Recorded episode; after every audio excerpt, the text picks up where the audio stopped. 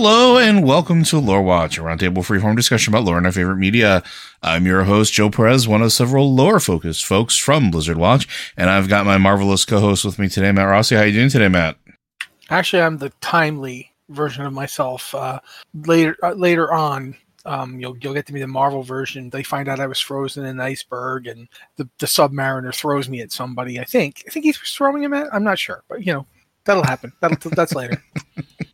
One day we're going to have another comic book episode and it's going to be wild and I can't wait. Uh, but in the meantime, friends, we are going to be not talking about comic books or being in frozen in ice. Uh, we are instead going to be answering your questions from our wonderful listeners. Uh, if you have questions for this or any of our podcasts, you can be sure to send those in to podcast at blizzardwatch.com, singular podcast. Uh, just go ahead and specify the show that it's for.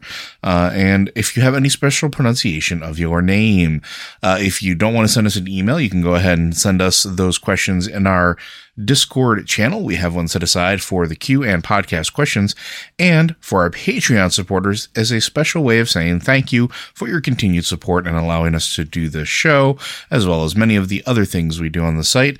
We have the Patreon Q and podcast questions channel where we tend to look for first for our questions. And without further ado, our first question comes from Scotty Adi, a Beastmaster hunter. Hello, watchers. I have two questions for Lore Watch. While doing the quests to bring other flights to the Dragonlands and set up the areas in the Ruby Life Shrine, it occurred to me that the resulting whelps would be ordered. However, upon looking at the body types for these dragons, they have the body type of a dragon rather than a drake. I'd love to know more about the history of these flights and know if they were ordered before they acquired their respective infusions, or if those infusions contributed to their ordeal, their ordered appearance. And then there's well, we'll, we'll answer that one first, and then we'll go on to the second question here from from Scotty Adi. So go ahead. We know that the uh, I, I the I bloody heck I cannot think of the word for them. The the ones that got hit by by ne- the nether magic. The, nether wing. Nether, the, the nether yeah. the nether the wing uh, yeah, from the, the Outlands. Yeah, yeah, the nether wing were black dragon eggs. Yes. They were, they were already, already ordered. ordered. Yeah. As far as the uh, storm dragons are concerned, Odin seems to have been involved in their creation somehow. He certainly tells them that he made them. Now, we're pretty sure he's lying. Mm-hmm, like mm-hmm. They're dragons. They they heard the dragon call. They're dragons. They're probably just dragons he messed with in a in a possibly similar fashion uh, to to what happened to the Nether Drakes, or possibly some other way. We don't know what exactly is their genesis. We don't know why there are Storm Drakes. Uh, we know that there are. If you go back to Cataclysm, there were Stone Drakes mm-hmm. that looked like dragons and not drakes. Uh, you're talking about proto drakes when you say drakes. Uh, there were there were in fact dragons on the plane of Earth, and we know from the plane of air as well that looked like dragons and not drakes. Uh, so it's possible that the Drake body plan is a devolution of some sort. Uh, it might be somewhat similar to what happened with Trogs. Uh, if and again, Trogs we find Trogs in Deepholm, so there's a whole debate about what's up with that. but it's also possible that the Titans were creating dragons going back to the you know when they had created the elemental planes they may have grabbed dragons and brought them there uh, it's possible that the elemental dragons like the the stone drakes are in fact from azeroth and may have been put into those planes either accidentally or on purpose uh, this is not something we have any information on so we can say for sure that the nether drakes and the twilight drakes by the way in case they ever come back I, we didn't see any twilight drakes this time around uh, but if the Twilight Drakes ever show up again, they're technically descended from either black or red dragon eggs, mm-hmm. and they are therefore ordered. Um, in terms of the Storm Drakes, it seems likely they were ordered, but we don't know. The other thing to consider too, and we talked about this in our we, we did a whole series specifically on dragons. One of the things we talked about is that dragons, like a lot of life on Azeroth, seems to be extremely receptive to energy in general. Uh, when we talked about the Ruby Life Shrine in at the beginning, the fact that they can be ordered is sort of a testament to the fact that they respond to the order magic that's placed sort of through those waters. we've also talked about the Netherwing in the past, where they're responding to basically exposure to the twisty nether. That is what makes them what they are. Twilight Drakes to the energies that essentially produce, uh, that are wielded by the Twilight Covenant, uh, and, and the Twilight cultists. They basically seem to transform or evolve based around it. There's a certain inference you can make with the storm dragons as well, based off of where they're located, which is, well, the storm peaks. And right. and you'll you'll note when you go talk to the matriarch of the storm dragons that she's got a whole bunch of eggs underneath her in the mountain. Yeah, that are get, getting blasted by lightning on pretty con- pretty continuously. Yeah, and that's a theme that we notice. Like, if you look, go back and, and, fly through the storm peaks if you get the opportunity, if you have a few moments, and just watch where the clutches of eggs are. They are essentially lightning rods. There are lightning rods basically in egg form. They draw in that storm energy, whether it's how they've evolved or just the natural inclination of the dragon eggs, which already seem to be sort of in that receptacle mode, I guess. They're, they're, they already have the multiple prongs. They already have basically arms outstretched to sort of channel the energy within them. Like dragon eggs have, dragon eggs have a very distinct shape. And I think that's not a coincidence. Uh, they look really unpleasant to lay, I'll tell you that. and they probably look very unpleasant to guard and clutch on top of as well. But that could be a clue as to why we see uh, the Netherwing and the Storm. Well, I'm just going to call them the Stormwing at this point. Um, but the Storm Dragons, the Stormwing, why they have the same body types is because, yes, they started as ordered things that maybe like the rest of the dragons, maybe they were uh, dragon eggs that were like in Odin's case with the storm dragons. Maybe they were dragon eggs that were taken from the Dragon Isles. Uh, it was a Titan facility after all. It was something that the other Watchers likely knew about in some capacity. Uh, they they had to at some point. They they gave their blessing to the dragonflights, so why wouldn't they know that they were there? Um, maybe some of those eggs got absconded with by uh, by Odin, and maybe he stuffed them in the mountains and was like, "Well, I'm going to make my own, and here they are. And this is what they are. And I'm air quoting make. Hiring for your small business? If you're not looking for professionals on LinkedIn, you're looking in the wrong place. That's like looking for your car keys in a fish tank. LinkedIn helps you hire professionals you can't find anywhere else, even those who aren't actively searching for a new job but might be open to the perfect role. In a given month, over 70% of LinkedIn users don't even visit other leading job sites. So start looking in the right place. With LinkedIn, you can hire professionals like a professional. Post your free job on linkedin.com slash people today.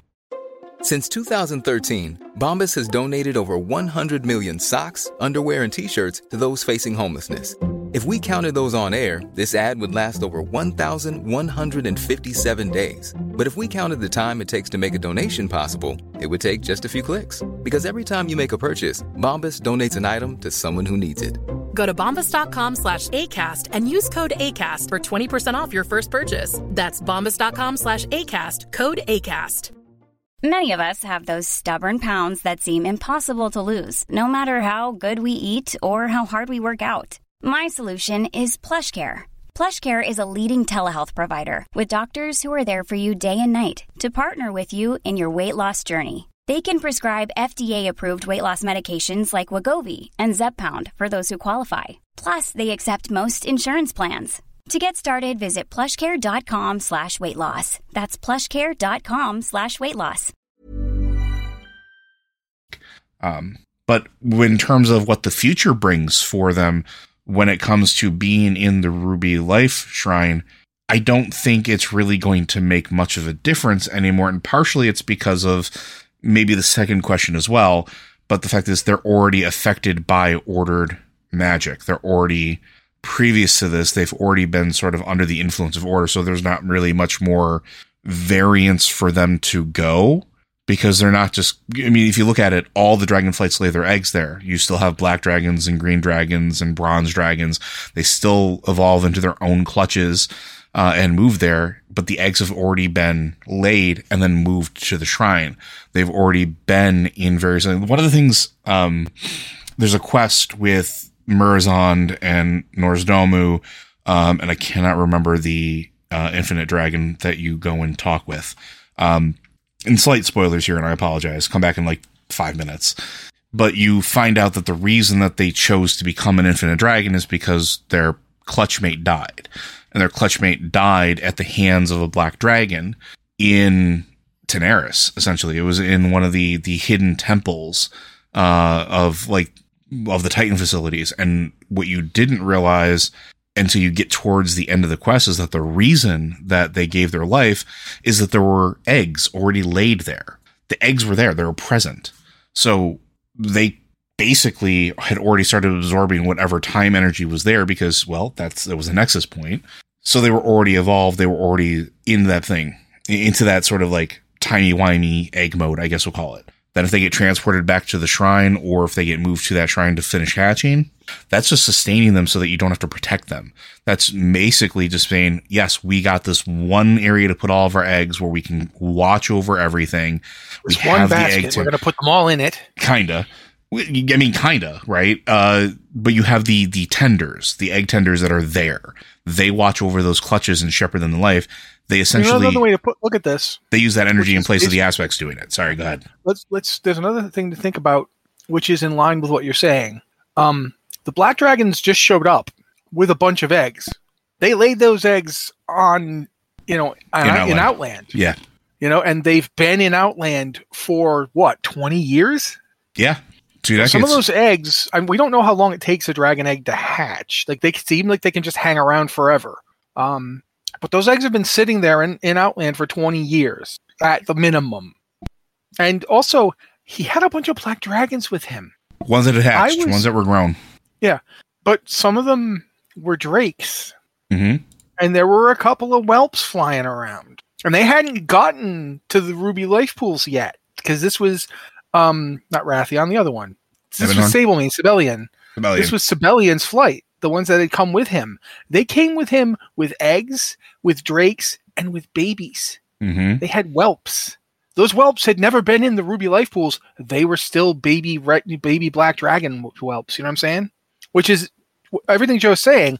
There's your perfect example. Like right there, the black dragon showed up with eggs, with hatchlings, and with juveniles and they none of them they weren't drakes like they weren't like you know proto drake shaped yeah and they, they were black dragons. And think about the other aspects of the Ruby Shrine too. Like when you go into just uh, outside of just the egg hatching area, what's the inside of it? What's the inside of the shrine? It's basically a nursery where they kind of hang around and continue to grow as they get older and get stronger. So like there's I don't think it's going to have like going back to the root of the question. I think the Netherwing will continue to be the Netherwing. I think the Stormwing will continue to be the Stormwing. And I think that they're just going to start becoming integrated into the rest of Dragon Society. Because the other thing too is don't forget the Netherwing and the Stormwing both comment about how they felt the call, just like the rest of the dragons. There mm-hmm. was there was no differentiate. There was no we didn't hear it. There was no oh thank you. We didn't know that it was there. It's like no, they knew that it was there. The Netherwing didn't know how they would be received, so they didn't want to show up because they basically every time they've trusted anybody who wasn't the player character, uh, it has resulted in nothing but horribleness for them uh, as they've basically been slaves for their entire time in Outland until we freed them and gave them the ability to essentially become their own masters and live life again. And the Stormwing didn't go because they felt obligated to Odin. Uh, some of them actually did get up and leave, but the rest of them were like, no, we made a commitment. We made a promise. We have to go here. It doesn't matter how big the call is. We have to be here. So like they still felt it. They're just as just as much of a dragon as any of the others. Yeah, and there's that's to the point where um, if you were playing uh, Dragonflight before the most recent patches, there were storm dragons in mm-hmm. The Dragon Isles. They were already there. Just not not very many of them, but you could you could stumble upon them. You could get attacked by them because they were like get away from my eggs. They were in fact they weren't even all that far away uh, from. I can never remember. I want to say Thaldraszus, but that's not the name of it, is it? Yeah, it is. Okay, they were even that far away from Thaldraszus. They were just just like a couple of like you know you fly for ten minutes, boom, they were over there. They were in the same zone. Um, yeah, they they were like a hop, skip, and a jump for the Valdrakken main city, right? Like yeah, and that's that that's the. uh I think a lot of this is whatever the Titans did, whenever they did it, it's been done. Mm-hmm. Like it's there is no dragons don't undragon if you don't put them in the well And- waters of the ruby life pools because we know full well that for 10,000 years dragons have not been putting their eggs in the ruby life pools. And they you, wanted to, but they couldn't because they couldn't find them. and you raised a point a couple weeks ago where you basically said that the and I, and I and I think that might apply here as well. What we're seeing may not be like you, you refer to the the proto drakes as a de-evolution. What the Titans did may have just been accelerated evolution. And again, Yeah. maybe maybe it's because of the exposure to the energies and giving them their specific aspectral powers that way. But we talk about the curse of flesh a lot. We talk about how uh, evolution on the the races of Azeroth occur, and dragons are no exception to that. Like this is this could have been their form that they were going to wind up in all along, and the Titans just said, "Okay, let's accelerate it a little bit." We don't know, right? Uh, you we- really actually have very little idea about what was going on there. now, Tyr's back, and maybe someday he'll tell us, but he's sort of a depressed mess right now, uh, and isn't really talking about his time, uh, you know, before. So we might get what an were idea. you up to? what were you doing? could, could you kind of throw, you know, give us a little uh, background here on what the heck is going on? Yep. Now you have a second question here, which is uh, se- seemingly acquires uh, spectral powers at the conclusion of the new raid. Do you think the leaders of these new flights will be invited to sit at the seat of aspects? And if so, what will come from with power of their own, or will they just not have it? So I think what it means to be an aspect has shifted. Uh, and I think that's sort of like the whole big point of what happens at the end of the raid encounter. So again, mild spoilers, but I think it's been long enough at this point. The all of them gain spectral powers again, but they don't gain them from the Titans or the Titan facility. They're actually gifted them by Azeroth. And yes, Vyranoth is in there. And I don't see enough people talking about this. Um, I noticed this when we we first saw the cinematic, and uh, I've gone back and watched it a few times. I don't think it's an accident that she is sort of encapsulated in that she is given that power from Azeroth in defense of the heart. I think that's intentional, and I think she is essentially becoming the aspect of the disparate wings. I think she is the one that sort of represents them at this point. Because when you're doing the quest, she's the one that goes and says, you need to come and, and be a dragon. You need to make your own choices. You are welcome here. Like, meaning with the Netherwing, it wasn't just Wrathion, it was Wrathion and Vyranoth. Like, Vyranoth was sitting there, and I, I believe Alexstrasza was there as well, but Vyranoth was right there. And Vyranoth was the one that was speaking up more than the other two. Like, you are welcome here. You will be safe here. We will find a, cl- like, a place for you to lay your eggs. When you, and more so even for the uh, the storm dragons. Vyranoth shuts Odin up, and we can talk a lot about what that reveals about her power level. go for it. Um, no, I, I, I mean, we did it already. we did that last, you know, just like what's the scouters say? She's over nine thousand. You know, we, we we covered this, but point being, when Vyranoth is the one who tells them, you know, you are dragons. You know, he does not have the right to tell you what to do. You know, you tell you what to do, and if you want, she even says, you know, there is a place for you on the on the Dragon Isles, and if you want it, it's there for you. Yeah, not you have to does take not this. say yeah not saying come on we're going. She says it's there. If you want to come you can come. And she turns into her drake form and flies away. And they I I don't know if they all do but it certainly looks like they all do They it looks like Um, they it looks like they all do. At least I think Yeah. that's the intention or the the thought process is that any ones that aren't subjugated, uh, which that would be a whole other complicated mess. Um, yeah there, there are probably a few other there's probably storm a dragons who weren't actually there yeah, like you know they're off somewhere else doing something else and then they come back and like where's everybody go how come nobody's looking at me directly how come no one wants to just go talk to odin okay and we don't know what happened to that poor poor bugger but I also Um, think it, it lends an interesting insight that what could have been the the real what was offered to the incarnates. Now we I have not finished the the book. I apologize for those of you that are waiting for us to review the book. Life has definitely gotten in the way for I think both Matt and I. Um and it may be covered in there, but it's sort of this this mentality of I don't know that there would have necessarily only been five aspects. This might have been something that had been previously offered to others. Um and of the incarnates, Vyranoth is the most pragmatic. Uh, and she is probably the one, uh, ironically, even though she is from the aspect of ice at that point, with the most heart. She, she doesn't like the Titans because the Titans wrest control away from the dragons. That's the perception, right? It's, that's why she's ra- rallying against the Titans.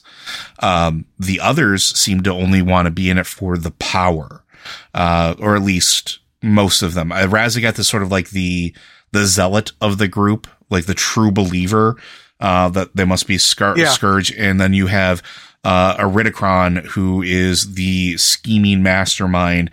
And you oh have, my God, Joe. Yes, go for it. I just thought of something that would explain why Raszageth is so angry with the Titans. Because that was supposed to be her clutch that Odin has. Odin stole those eggs from her. She is the only other storm dragon. She is not, again, she is specifically a storm incarnate, not one yeah. of the other elements. Yep. Mm-hmm, mm-hmm. Yeah. It just hit me. I'm like, wait a minute, wait a minute. That would explain why she was so willing. She was willing to die to get the others out. Yep. She was willing to die because, and she even, you know, go ahead. She even says in the interactions, go back and watch what she at the the, the beginning of the the leveling experience when she's fighting Alexstrasza. You took our children. You took my children. You you didn't give us a choice. Like she is absolutely adamant about it. Alex Alexstrasza doesn't know what she's referring to. That's why she doesn't know because Alex Alexstrasza wasn't part of that. Alex Alexstrasza doesn't know that the storm clutch eggs were taken by Odin. Uh, but yeah, Raszageth knows. Yeah, that that's that's something. I mean, I've always been a little think. I've always had it in the back of my head, thinking there might be a connection because, as you pointed out, storm, storm. Mm-hmm. Uh, but yeah, ooh, ooh, that that's that's neat. If that comes out, that would be really cool if they did something with that, and it would explain why, while Vyranoth is there when the uh, Nether Dragons are given the invitation, it's Vyranoth who steps up and makes the offer directly to the Storm Dragons. Mm-hmm. And she's really mad at Odin, like way more so than you might expect. I mean, I, I knowing Odin, yeah, you'd want to hit that guy. I wanted to hit that guy. I still want to um, hit him. Yeah. But, I, have been thinking about that yeah. a lot, right? And then again, you you like those the way that their aspects work out is Vyranoth is pretty much the only one of the incarnate group that was in it of maybe sound mind and body. I don't know really know how else to phrase it. Vyranoth had been driven or uh, Raszageth had been driven to sort of like this zealous state and there was no negotiating. There was no talking with her. Uh, do you see that when alex Alexstrasza tries it? Iridikron has his own scheme and is already sort of uh, laying, like you find out, is already in league with the Void. And we don't know if that means the Void Lords or the Old Gods. Uh, we can make some inferences, but eh, it's still, you know, maybe he's the one that went back and made it, made the original deal with, um, N'Zoth. Maybe he's the reason why Neltharion got corrupted in the first place because he made the deal with N'Zoth for that to happen. We don't know yet. We'll find that out later. But then you have Fyrakk. Fyrakk is just about power. Like everything he does is just about power. Doesn't care about anything else. Doesn't care about the other clutches. Doesn't care about Dragonkind. Like there's a whole thing where you're rescuing uh clutch, like her her wing, uh, the talons of Vyranoth. You're going and getting them, and you're finding out that yes, some of her her followers have really fallen under the sway of Fyrakk, but the rest of her family has been basically held at knife point by Fyrakk, and in fact. They were afraid that they were going to die, and that's really the only reason they kept going along with it after Vyranoth was out. And because he doesn't care, and you see him, you see him kill literally anybody who's helping him because he doesn't care. Whereas Vyranoth mm-hmm. actually has it like she doesn't want Azeroth to burn. She just wants the Titan's influence gone. And so at the end, when Azeroth sees that Vyranoth stood with the others to protect the heart, to protect uh, the the the burgeoning tree, which we've talked about last episode and why the trees are important. Please go back and listen to it. Azeroth, at this point, I'm fairly confident knows that they're important. Says, yes, okay, you were willing to put your life on the line against somebody you called your brother, at one point to protect this and to protect everybody else and to protect me. Here's your power. Go and be the voice of these other wings that don't have it. Take back something. This is the offer to you. Cause that's the other thing that Vyranoth says, right? That's what they all say. It wasn't that it was forced upon them. It was like somebody was offering it to them. A different power, not the Titan's power. And I thought that was really important. And I'm going to shut up and let Matt talk for a little bit. I mean, you know, it might turn out that it is a Titan's power. Sure. But there's a big difference between the power, you know, as an offering versus uh, it being imposed. And for that matter, the aspects the first time didn't get the power forced on them. Mm-hmm, mm-hmm. you know, Tyr offered it to them. He said, you know, I can you you can be the ones to protect Azeroth. We can, you know, you can gain this power and use it to defend the world. Um, so we've always, you know, there's always been that there's that group of Titan forged who who seem to be more amenable to the mortal races of Azeroth, and then there's the others that seem to be like, you know, less so. And Odin is chief amongst those guys. And you know, and there's also the fact that you know, in in some cases, their own followers turned on them, like like Master Ra, Ra-Den, uh, one of his own, you know, m- you know, Mogu turned on him and, and tore his heart out. Mm-hmm. You know, and it, it wouldn't have happened had he been, you know, if if Ra-Den had been in possession of his faculties, if he hadn't recently been, you know, possessed by the the essence of Aman'Thul, if he hadn't been distracted and not paying attention, he would have been fine. I mean, especially since it's Ra-Den, the guy that made the elemental planes in the first place. So yeah, there's there's a there's a lot we don't know yet, but I do think that we're it's it's fair to say that once dragons are become dragons as we understand them, so once they've taken that form, that's who they are. That's not something that just is going to come back. Um, to the point where I, f- I wonder what remember that little red dragon egg from the opening part where you find it and they've been sticking it in elemental fire and they fire infused it. Yep. You bring that egg back. You bring that egg back to the life pools. You give that egg to Alex Alexstrasza. She does not seem to think that the egg is not going to be a dragon. You know, she seems to think, oh, what have they done to you? But she doesn't think like, oh, it's not going to be a dragon anymore. It's going to be a proto drake. That never comes out of her. Yeah. Yeah. So it's interesting. That's all. I, I don't have anything else to say on this subject. So. well, hopefully that answers your question. Thank you very much for that one, Scadiati. Uh, we're going to move on to our next one, which comes from our friend Vex. Uh, in the most recent couple of episodes of the podcast, you've been discussing Eluna here and how it could have possibly been growing in Un'Goro crater, and when removed by Aman'Thul, created the crater. However, as I'm looking at the maps, I think it might have been in Sholazar Basin. In the direct center of the map is another crater, River's Heart, where the main trunk of the tree may have been, with many rivers feeding water down into the center, sneaking down almost like the roots that were once burrowed there, created trenches that the water is backfilling in from the surrounding ocean. Around said crater is the zone, are in the zone are five pillars, glimmering, sun-touched, moss-light skyreach, and lifeblood, which are all large crystals floating over them that seem to be Titan in nature. Another thing that struck me is Freya has an avatar in the zone holding off the undead from streaming down from Icecrown in the zone it seems like she would have most likely want to concern herself with the other keepers in Ulduar containing Yogg-Saron rather than expending power to have an avatar so far away. However, if the trees were from Elune, who possibly comes from the realm of life, then undead creatures would be anathema to something of that realm. So preserving Elune's gift from the undead would be in Freya's interest, since the spirit of Eonar likely giving her visions slash memories of the tree as it was and uh, as as it was and the still active roots. Do you think that it is more likely uh, more likely spot than Luna here, or have I missed some old uh, Wrath of the Lich King lore explaining how this all came to be? Um, I'm gonna well, let I'm gonna let Matt go because there's there's a bunch here. Yeah, go go there's for a, it. There's a portal that directly links Sholazar and Un'Goro. Yes, it's and at the top. Of the, it's at the north of the map in Un'Goro, by the way. Yeah, and that portal leads to a Titan creation called the Etymidian, which is essentially a murder anything that messes with this machine. Like you go and you take control of it and you walk through in that thing and you take the undead out. It's like a the Titans literally left behind uh do in case of emergency break glass unleash the Etymidian. Uh so that's something to, to think about first up. Secondly, what makes you think that the the world's first world tree didn't have roots in both places? Mm-hmm.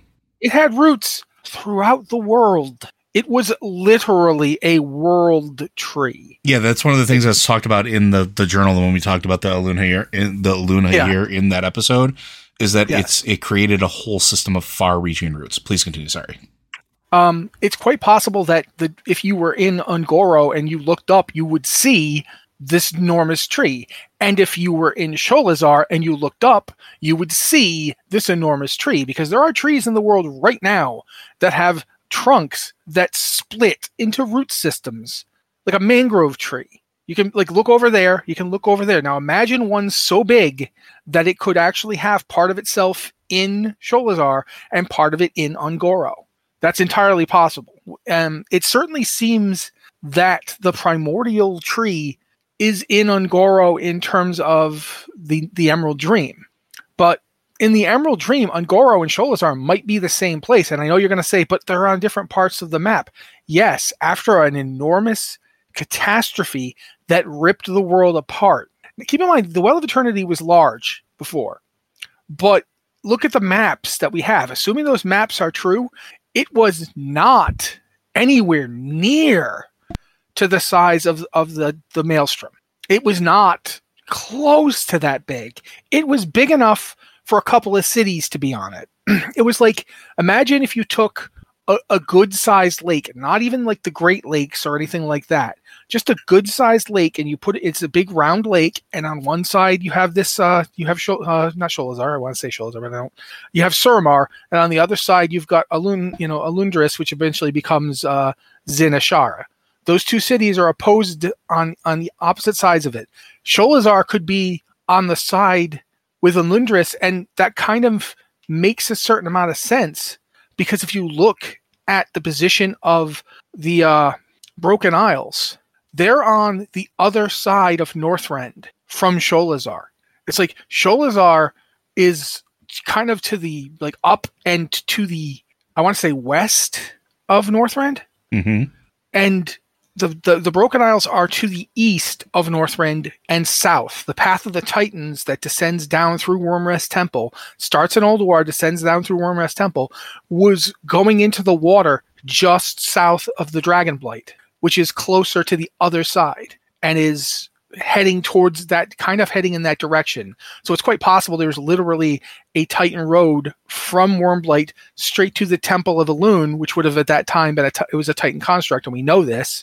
We've been in the basement, we've seen the Titan the Titan stuff, and then it would have gone from there to the Titan fortress that's on the island that you know the Zandalar eventually settled, the Zandalar Island, back when it wasn't an island. So looking at all this stuff, Un'Goro. Y- At first, you're like, yeah, Un'Goro's all the way down here, but everything would have been a lot closer together. And there were Titan facilities linking all this stuff. All that stuff was built bef- built after this tree was planted. Mm-hmm. Alu- Aluna here predates the victory of the Titans. The Titans did not succeed in defeating the Black Empire until well after it. And in fact, Joe pointed out last week, it might in fact be the existence of the root system of Aluna here that made the, it possible to beat them. Millions of people have lost weight with personalized plans from Noom, like Evan, who can't stand salads and still lost 50 pounds. Salads, generally, for most people, are the easy button, right? For me, that wasn't an option. I never really was a salad guy. That's just not who I am. But Noom worked for me. Get your personalized plan today at Noom.com. Real Noom user compensated to provide their story. In four weeks, the typical Noom user can expect to lose one to two pounds per week. Individual results may vary. Hi, I'm Daniel, founder of Pretty Litter. Did you know cats tend to hide symptoms of sickness and pain? I learned this the hard way after losing my cat, Gingy. So I created Pretty Litter, a health monitoring litter that helps detect early signs of illness by changing colors, saving you money and potentially your cat's life. Pretty Litter is veterinarian developed, and it's the easiest way to keep tabs on your fur baby's health right at home. Go to prettylitter.com and use code ACAST for 20% off your first order and a free cat toy. Terms and conditions apply. See site for details. Now, with all that said, it's quite possible that Alun here didn't just have roots in both Sholazar and Un'Goro. It might also have had roots in other places like Dream Shadow hmm and the place uh, in the in the dark. I want to say Darkshire. The gold. What is it called? Golden Bow. Is that what it's called? Uh, I can't remember, but the, we were talking about the area in Darkshire that has the. Uh, it The is where it has the portal to it. It has. We don't. We still don't know how that. How. Sorry, backing up. We never really understood why those portals existed in those large trees. And Matt Mhm. speculated a couple weeks ago, and might have been even last week, that those may have been part of the original Aluna here. Those may have been offshoots of the tree. One of the things that Matt talked about, and we've talked about in the past as well, is that in our world, in in real life, trees are now starting to be understood as becoming a system. They're not in necessarily individuals. They can communicate with each other. They're basically a gigantic organism through a combination of roots themselves essentially propagating themselves uh, and the fungus that that links everything together it creates this entire living network that is essentially a gigantic entity and Let, if let me put it to you this way too, uh, Go to go along with what Joe's saying. Have you ever eaten an apple? well i have Yeah, uh, I was kind of asking it rhetorically, and I'm kind of glad you jumped in there. But no, I am actually glad because I realized I don't have anyone to respond to this. So luckily, you said something. Uh, but when you eat an apple from an apple tree, it's a complete gamble what kind of apples a tree is going to have. Like apple trees, if you take the seeds from the apples and plant them, they don't grow the same kind of apple tree with the same kind of apples. That's not how apple trees work. So you're wondering, how do we have apple orchards then? We don't plant those trees. We take graft cuttings mm-hmm. from those trees and we we put them on other trees. We grow clones. The the tree like if you have like a golden delicious apple, you are eating a fruit from a clone Yep. that was literally grafted out of another apple tree. That's because an apple tree if you if you take the seeds of the golden delicious apples and they're they're still good, I mean which is they probably are. That's what fruit is for. Fruit is designed to be eaten and the seeds pass through the digestive system and, and get to use all your poop as fertilizer. That's that's the whole deal with seeds. Um, if you plant them, you are not going to get a golden delicious tree. You might. It's possible for you to do so, but it's also possible for it to be some kind of apple you've never seen before in your life because it's not. The, every apple tree has you know variant DNA in its seeds, much like you know humans. Like when humans have offspring, our offspring don't just look like us. They're not just a clone of of one of their parents because they have a mixture of their parents' DNA. Whatever tree pollinated that apple tree could have been a completely different tree, and you have no idea. Well- you, there's no way for you to know this. there's What I'm getting at is, go ahead, Joe. I was going to say the other thing to consider too is look up Pando populus. Uh, Pando populus is the one tree aspen forest in Utah that's made up of 47,000 trunks, millions of leaves, and a single root system. Uh, Yeah, the, the root system is literally conjoined. because they are all the same tree. It is one tree that has replicated itself at this point, possibly more than 47,000. Um, but like it, it has replicated itself and expanded itself. The reason I'm bringing that up is because Aluna here may have been doing the same thing.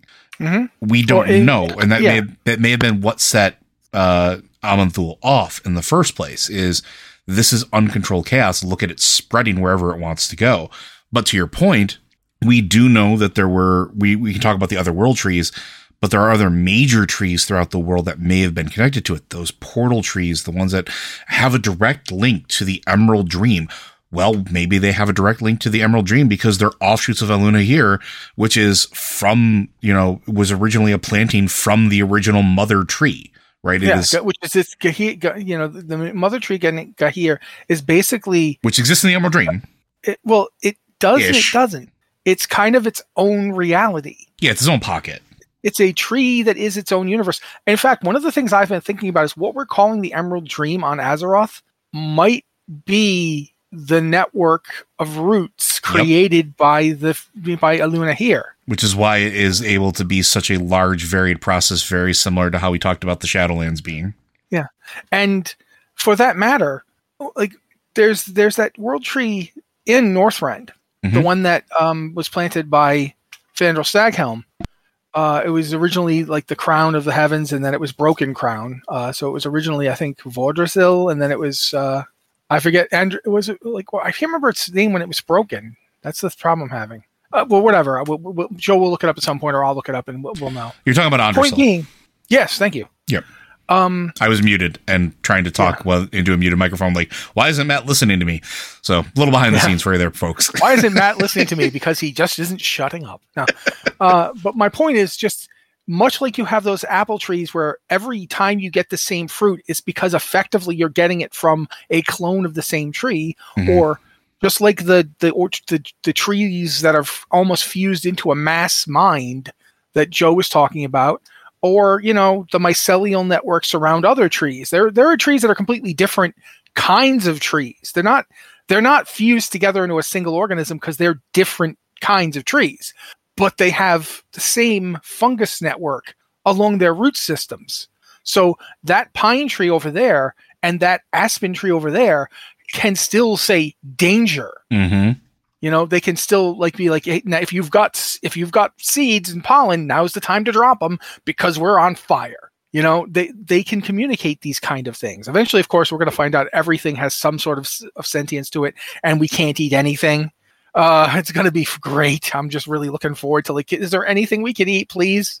Uh, the only thing that would be would be okay at that point is fruit because the animals, the trees want you to eat the fruit. Um, getting back to it though, the the the idea that it might have been in Sholazar or it might have been in Un'Goro, it doesn't have to be an or. It, can be, an and. Yeah.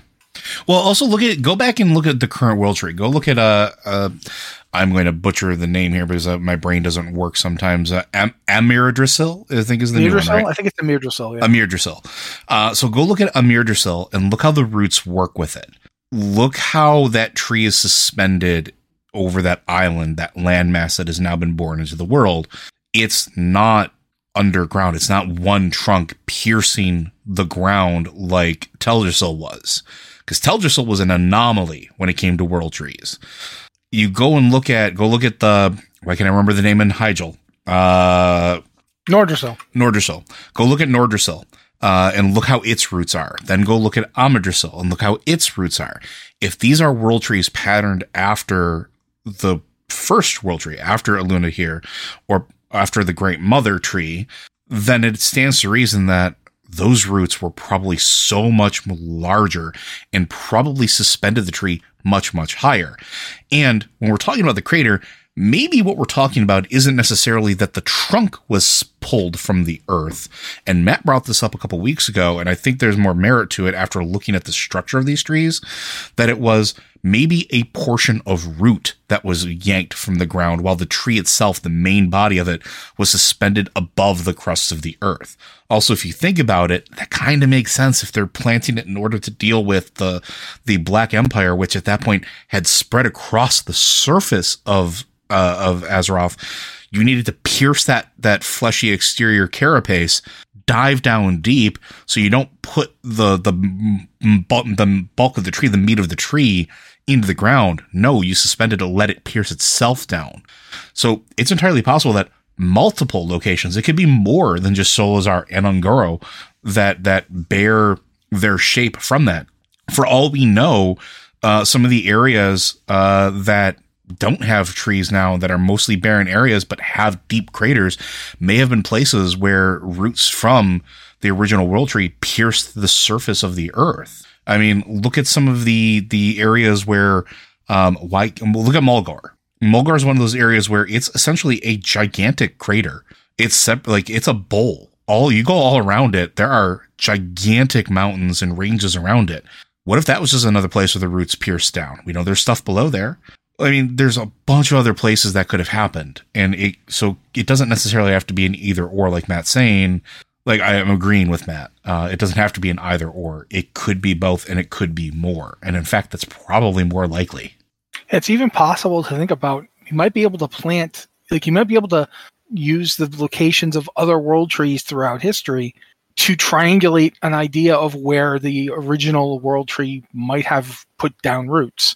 Like right now, we've got Shaladrassil, uh, Nordrassil, um, Vordrassil, and uh, I can't remember the, the name of the one that was uh, the unnamed one that might actually have been uh, Luna here. We've got at least four that we know about, and plus, of course, you know, Teldrassil, which was the one that nobody really expected to exist because it wasn't supposed to get planted. Um, but the fact that it became a world tree does make you wonder what did they plant? You know, when when when this idea came up, when they decided, you know, oh, we'll make our own world tree, Fandral Fandral is the one who put Vordrassil up there. Where was he getting these world tree pieces? Did he have a piece of of Luna here? Yeah, we and we don't know. Like, I think part of the assumption was that people have made that he may have pulled it out of the Emerald Dream somehow, but it's never been talked about. It's never been confirmed where he got them from. I, I guess I don't know. Fascinating and to think about. Yeah, yeah.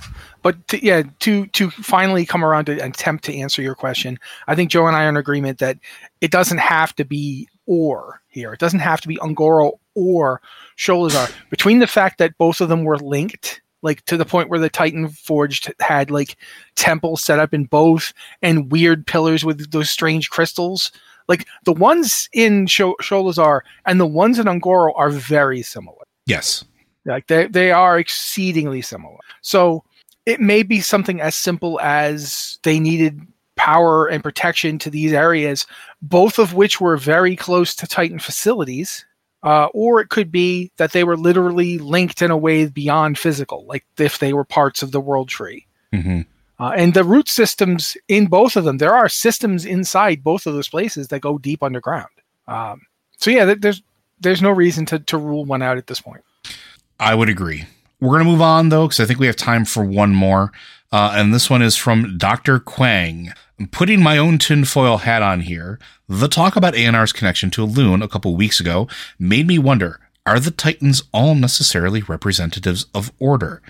Aman'Thul was supposedly the first Titan and seems to be all about order.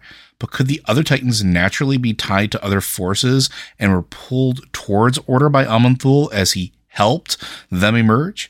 Could Eonar actually be a nature Titan? And to go really out there, how do we know that Aman'Thul was really first? Maybe he emerged after some of the other Titans and saw whatever the universe was like as chaos. As a master of temporal magic, couldn't he have gone back in time to become the first Titan and be able to influence the emergence of all the others? That is a very good point and something that I've been you you sent this question and and I've been kind of mulling it around.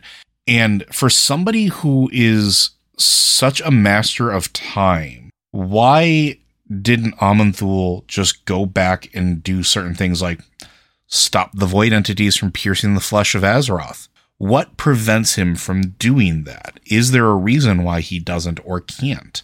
Uh, is it possible that he burned all of that energy making sure that he was the first Titan that was born? And why the dragon aspects that he, the bronze dragon flight in general, uh, when they were trusted with the keeping of the timeways safe was necessarily maybe because he couldn't anymore or caused too much damage when he did. I don't yeah, know. I think it's possible that we know that Nozdormu knows the hour of his death, he, that he'd seen it. Yeah, we showed it to him.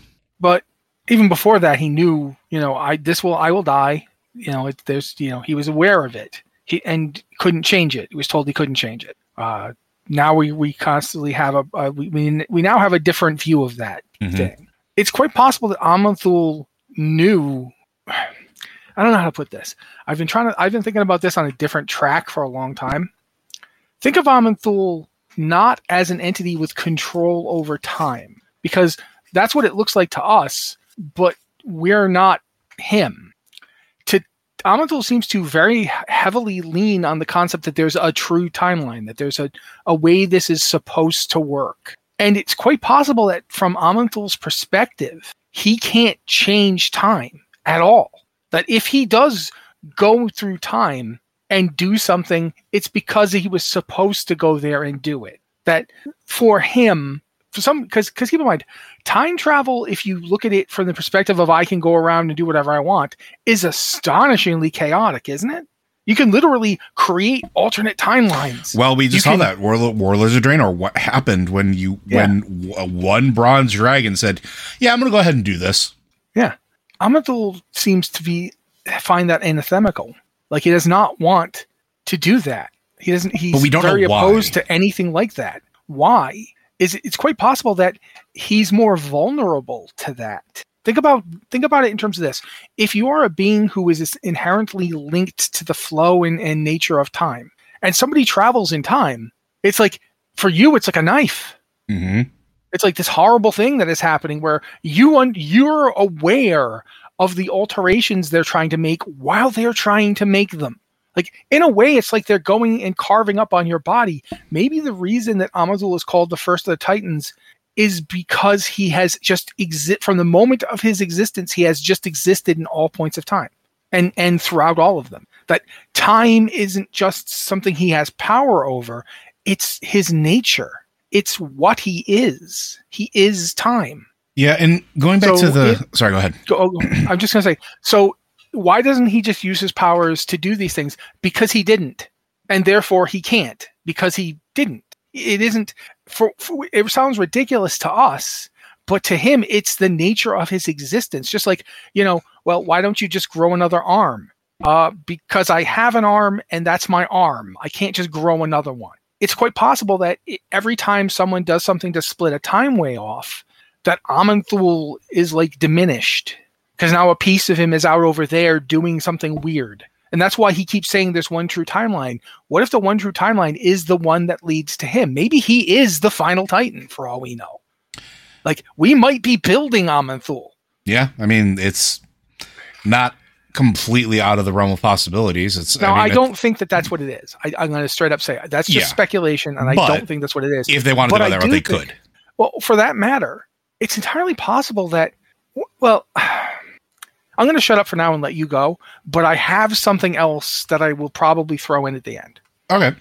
Well, the other thing, go back to the the first part of the question here is you talk about are all the Titans are necessarily representative of order. We're starting to learn that that's not necessarily the case. And I mean, we had sort of an inkling with Aggramar. We had sort of an inkling with Sargeras because they didn't exactly they're not perfectly ordered beings otherwise they would have just fall fallen in line and followed the regimented path that they were supposed to but we know that they both deviated now we know that Eonar did as well uh, they are deviating so they're not perfectly ordered maybe there's something to it Plus, I mean, uh, this is something I, I'm going to throw in here. Uh, we, we're, we haven't really talked about Norgannon yet. mm-hmm. the one who's the discs of Norgannon are named for. Uh, we, we saw that the the uh, primordial incarnates did not like arcane magic, yes and I've been thinking about this since we got back from Shadowlands, and uh, Calia Menethil ends up finding out that necromancy isn't just powered by what is called death magic mm-hmm. it's powered by any source of power. It's like it's magic that affects the dead, but it doesn't have to be powered by just magic from the Shadowlands. You can use life magic to power it. You can use light magic to power it. You can use anything that is a sufficiently powerful source of magic to power it. yeah And I started thinking about dominion d- domination magic, which is the magic that we see used in the Shadowlands by the Primus. Uh, it's the magic that created the Helm of Domination. It's the magic that the the the uh, Arbiter Zovaal, the original Arbiter, intended to use to reformat our existence. mm-hmm. He was going to use it on all reality. Now, obviously, he was using it with a power source in the Shadowlands. But what is domination if it's not imposing your will on something else, right? yep What is arcane magic if it's not imposing your will on something else? Why do the primal incarnates hate arcane magic so much? Why do they hate Well- mages so much? And they associate mages with the titans. Even mages who are like, oh, I mean, you know, I guess, but I mean, I mean, I never really talked to the titans or anything. They, they're still like, yeah, no, your you know, your magic is the kind of stuff the titans use. What if order magic is just domination magic, and both of those forms of magic are just imposing your will on the cosmos, which is exactly what arcane magic is. What if arcane magic is just a way of ordering reality? And what is that? The entire thing that the Titans have done and have been doing has they they are calling it the ordering of the ordering of Azeroth, the ordering of the cosmos. That's how they look at it. well I mean, That's their mindset, right? There's there's an aspect of that that we I think is maybe we need to walk that back a little bit because I don't know that I necessarily agree that all of them say the ordering of whatever. No, no, no, I'm not saying all of them do. I'm just saying that specifically when we have looked at Titan sources, that's what's presented. Yes, right. It's presented and, in that in that manner, but and even the Titans that don't necessarily fall lockstep into all this stuff, like for instance, Eonar, Eonar still participates in it, whether or not you know, obviously she's still she thinks highly of Elune, and there's most likely some kind of relationship there. There, there's still this concept of what if, you know, what if what we're talking about here isn't a kind of magic? It's a mentality of it. It's a way to apply any magical force. You could do this with Fel. You could do this with Arcane. You could do it with anything. It just happens to be Aman'Thul is the one who uses arcane to do it. Aman'Thul specifically, because he's well, the one who is the time one, right? Yeah. And what group of people on Azeroth are, are showing more and more access to time magic? Mages, the ones who are using arcane magic. So I think there's a combination there. And I mm-hmm. think that connection has something to do with why Aman'Thul is the way he is. Yeah, but I was going to go with beyond Aman'Thul because I think Aman'Thul there's more more to it. And I think when we start getting further into the expansions, we're gonna we're gonna get a little idea. Like we there's talk about oh, the oh, big secret. I'm sorry. Yeah, but that was the one I was trying to get to on Norgannon. Norgannon is the one who taught others to use magic. Yes. Not Aman'Thul. Aman'Thul did not. He, yeah, and think he's about, not the one who taught it. It was Norgannon who left it behind for us to find. Well, and think right? about think about the uh the uh, watchers that are under Norgannon as well, Loken, Mimiron. Mm-hmm. Uh, he's the one that bestowed Malygos with his power, etc. But I mean, and Loken, Loken certainly seems to have betrayed Odin, and he did harmful things to the others as well. But Mimiron was his best friend, and he murdered him. Well, there's there's also a couple things that I want to talk about real quick because we're yeah. I, I feel like I, I, I we are getting away from where your point yes. is, and the reason we're getting away from their point is is something that I, have been thinking for a long time. I'm going to shut up and let you get through your whole point. Let me know when you're done. Okay. No, the things that I've been wondering about is is the as you bring up the the fact of if they're all aspects of order because they all seem to embody something different, and I don't know that that's necessarily a conscious choice. The things that we know about Titan souls, and which is very limited because it is extremely limited because we only have a handful of sources is that it's essentially this nugget of energy that comes into our cosmos and a world forms around it to keep it safe, almost like an egg. And I'm paraphrasing, but for, for what is written in the books and what we've been given, that's essentially the, the short version of it. But we don't know where those souls, those energies come from. I posited this a while ago and I, I, I don't know if this is any sort of truth to it, but if the old gods can hurl pieces of themselves into our reality, and it can take on a life of its own, why can't aspects from other realities or other bases of power? Now, Eonar is a really good example. Protector of life, nature, health. Uh, she's the one that is most aligned with the loon, but we know there's an entire realm of life. What if Eonar is the result of that realm trying to push into or throw a piece of itself into ours? Aman'Thul is time. That's a completely separate thing. Um, maybe that is a construct that exists outside of ours. But then you have Norgannon. We know that there's an elemental plane of order. What if he's the one from there? We have, or we, the facility therein. I don't want to say just elemental plane, uh, but the facility of order, the sphere of order. Nor, you have Nor, uh, Norgannon from the sphere of arcane. You have, uh, Golganneth, who sphere of water. We know that fire is one of the primal elements. We have uh, Khaz'goroth, speaking of fire uh, and earth, seems to align well with both of those.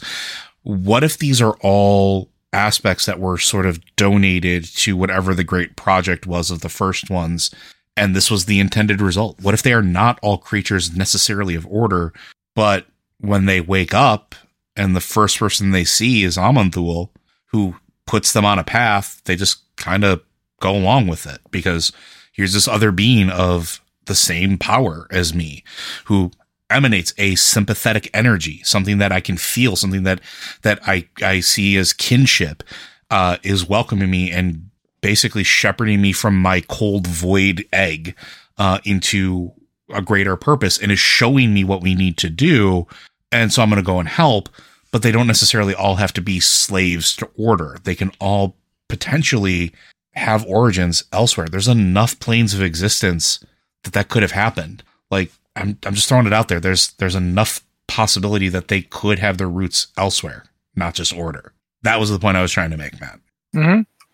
Now, I want you to think again about Norgannon for a minute. Mm-hmm. Who, as you pointed out, was the empowerer of both Mimiron and Loken. Mm-hmm. Who left behind the di- who's the discs of Norgannon are created for and named after, which is the basically the, for lack of a better word, the the developer log. Yeah, the distillation of knowledge. Yeah. Yeah, this is where they put the notes. Norgannon, who whose gift is arcane magic. Mm-hmm. What if it's not Aman'Thul, who is the arbiter, who's the bringer of order? What if it's if- yep. No, and what if it's not order, but domination? Mm-hmm. Because you you order things by dominating them. Order is a form of domination. It's literally one of the words for dominating something is order. I order you to do this. What if that's the order? It's not an order. We're not ordering. I'm ordering you. It's the ordering of Azeroth. It's not the we made it orderly, but the I'm giving you an order. and it would it would stand it would stand to reason that that that there's something to that, which is why Fel, which is constantly shown as the essential distillation of disorder, doesn't kill a Titan. No, it just makes them that Different. What happens? What happens when you break out of someone else's worldview? What happens when you break out of someone else's idea of how things should work? Often these swing way over that way. Like, yeah, we talk about we the call it- pendulum effect. we- we- We're talking about childhood rebellion. Yeah. when you when you first when you're like think about your own teen years when you are trying to establish who you are. Now it's not fair to say that any of the titans are the parents to the other titans but when if Aman'Thul's the first one to come around each time he comes to one he is their first example of what they are. So he is what they're going to model themselves after but he is also what they're going to rebel against. By, ne- by necessity we call sargeras the rebel titan but they could all be rebel titans. I mean Eonar is very clearly not in line with what uh, said to her. And if that's the case if Eonar can be in some kind of quiet but open rebellion against Aman'Thul where she doesn't go along with everything he says and is aware that he can't really force her who's to say that the others aren't? You know especially after what they've been through. Aman'Thul is very clearly not always right uh, We have we have And- seen that. Yeah. Hey, it's Danny Pellegrino from Everything Iconic. Ready to upgrade your style game without blowing your budget? Check out Quince. They've got all the good stuff shirts and polos, activewear, and fine leather goods, all at 50 to 80% less than other high end brands. And the best part? They're all about safe, ethical, and responsible manufacturing. Get that luxury vibe without the luxury price tag. Hit up quince.com slash upgrade for free shipping and 365 day returns on your next order. That's quince.com slash upgrade. Hi, I'm Daniel, founder of Pretty Litter. Did you know cats tend to hide symptoms of sickness and pain? I learned this the hard way after losing my cat, Gingy. So I created Pretty Litter, a health monitoring litter that helps detect early signs of illness by changing colors, saving you money and potentially your cat's life. Pretty Litter is veterinarian developed, and it's the easiest way to keep tabs on your fur baby's health right at home. Go to prettylitter.com and use code ACAST for 20% off your first order and a free cat toy. Terms and conditions apply. See site for details. Yes, multiple times now. And if you look at again going back to Norgannon, you look at the ones that followed him. There's kind of a weird sort of fra- fratricidal relation between them. Like Loken killed Mimiron. Mimiron might not even be his real name. He might have been named just Mimir. You know, Mimiron might be what they've called him when they put him in the robot yeah, body. he, he could have been Mimir. Yeah. yeah. Which would make And- sense. And thinking about that, then you have like Thorim, who Loken betrayed and murdered his wife. You know, you've it, it, it feels like all this time we've thought of Sargeras as the one who is the the enemy to the to the pantheon, but when we finally found what Sargeras was doing, was he trying to destroy the pantheon? Did he hate the Pantheon? Well, no, he was trying to he was trying to free them and well, I, I'm Bring air quoting them- free, but bring them to his side. He wanted his family. Yeah, family. he wanted them to be him to be with him again. And we know that Loken loves to set love to set up people so that they oppose people that they once loved. He did that with uh um oh bloody heck. Helya. Mhm. He did that with Helya. He he came to Helya and and basically turned her against her father. Now she had good reason for that. You know, it's not like you know he hadn't done plenty to deserve it. But who was Odyn's maker? Aman'Thul. And who was the other person who who uh, who was empowered by Aman'Thul? Ra-den And Ra-den's own children ripped his heart out. Like this is this you look at these patterns among the Titans and the Titan Forged, and I really start to think about in order to save the Titans, Norgannon bound their essences together and shot them across space to Azeroth, right? He fired them at Azeroth and they hit the bodies of their the people they they'd empowered and tried to inhabit them, but of course those bodies were too small and they couldn't last. Uh, we know for a fact that Ra-den took the Aman'Thul essence out of himself yeah, and, and buried, put it somewhere. He well, quite buried it or quote unquote got rid of it. not got rid of it. We know exactly where he put it. The waters of the of the uh, eternal the, the the vale of eternal blossoms. Yeah, that was the That uh, water the source. genesis the genesis of that. Yeah, Yeah. Which is very similar to the water that flows out of the well of eternity, which is imbued with the power of Azeroth, right? Not the same, but very similar. patterns. I think, yeah, yeah, pattern. I think all of this is bound up in what we're talking about. I think that Norgannon is the order one. I think that well specifically the arcane one. That that the idea of arcane magic is like inherent domination. It is on the on the micro scale when a human is using it or an elf or whatever, they're using it to put their will over reality to Mhm. dominate it. And that's exactly what was done to the primal incarnates and to their their children and to the drakes is they had the titans vision for the future put over them. It's what they were rebelling against because they didn't want the titans telling them how they should be. They wanted to discover what they could be on their own. And that's an inherent process of every child dealing with its progenitors. And that might very well be the process every Titan is on. And it may be the process that Azeroth is on. And you, we go back to why doesn't Aman'Thul use his time powers? Because it's possible Aman'Thul is fully aware of all of this. yeah, That at the moment of his creation, he may have become aware of everything that was going to happen and how he couldn't do anything to stop it. And that's why he put Nosdormu in the position he was, because only way you can responsibly be in charge of, steward of that kind of power is if you know the weight of it and the weight that he, as Aman'Thul, might have to live with. That, yeah, I'm going to do that and it's not going to work. And I'm going to do that in a fit of pique and it's not going to work. And I'm going to do this and I'm going to end up practically almost dead and I'm going to end up trapped. And then maybe whatever comes after that, that's going to happen to me too. And I have to make sure that it does because the first one's created existence with this in mind. And the Aman'Thul might be the first one's equivalent of, you know, a documentation. You know, the, the, um, first notes, that might be what Aman'Thul is more so than he's orderly. And that's just kind of blowing my head up. You know what I mean? There is there's a distinct possibility. Regardless, we know that we're going to be finding out more about that in the future uh, as we move through the next series and set of expansions. Uh, because well, they've basically told us as such. Uh, yeah, and and, and we know that the next one is going to be just the start. So Yes. The very, very start of it. But I think that's going to do it for today, folks. Blizzard Watch. thank you. You really do need to stop me. Yes. we, we, we'd keep going for several hours, but I'm sure nobody would complain about. Uh, Blizzard Watch is I made would, possible due to the generous contributions at patreon.com slash Blizzard Watch. Your continued support means that this podcast site and community is able to thrive and grow. Blizzard Watch supporters enjoy exclusive benefits like early access to the podcast, better chance at having your question answered on our podcast or the Q&A ads site experience. Again, if you have questions for this or any of our podcasts, be sure to send those into podcast at blizzardwatch.com. Specify the show and any special pronunciation of your name. Uh, you can also hit up uh, on Discord where we have the Q and Podcast Questions channel.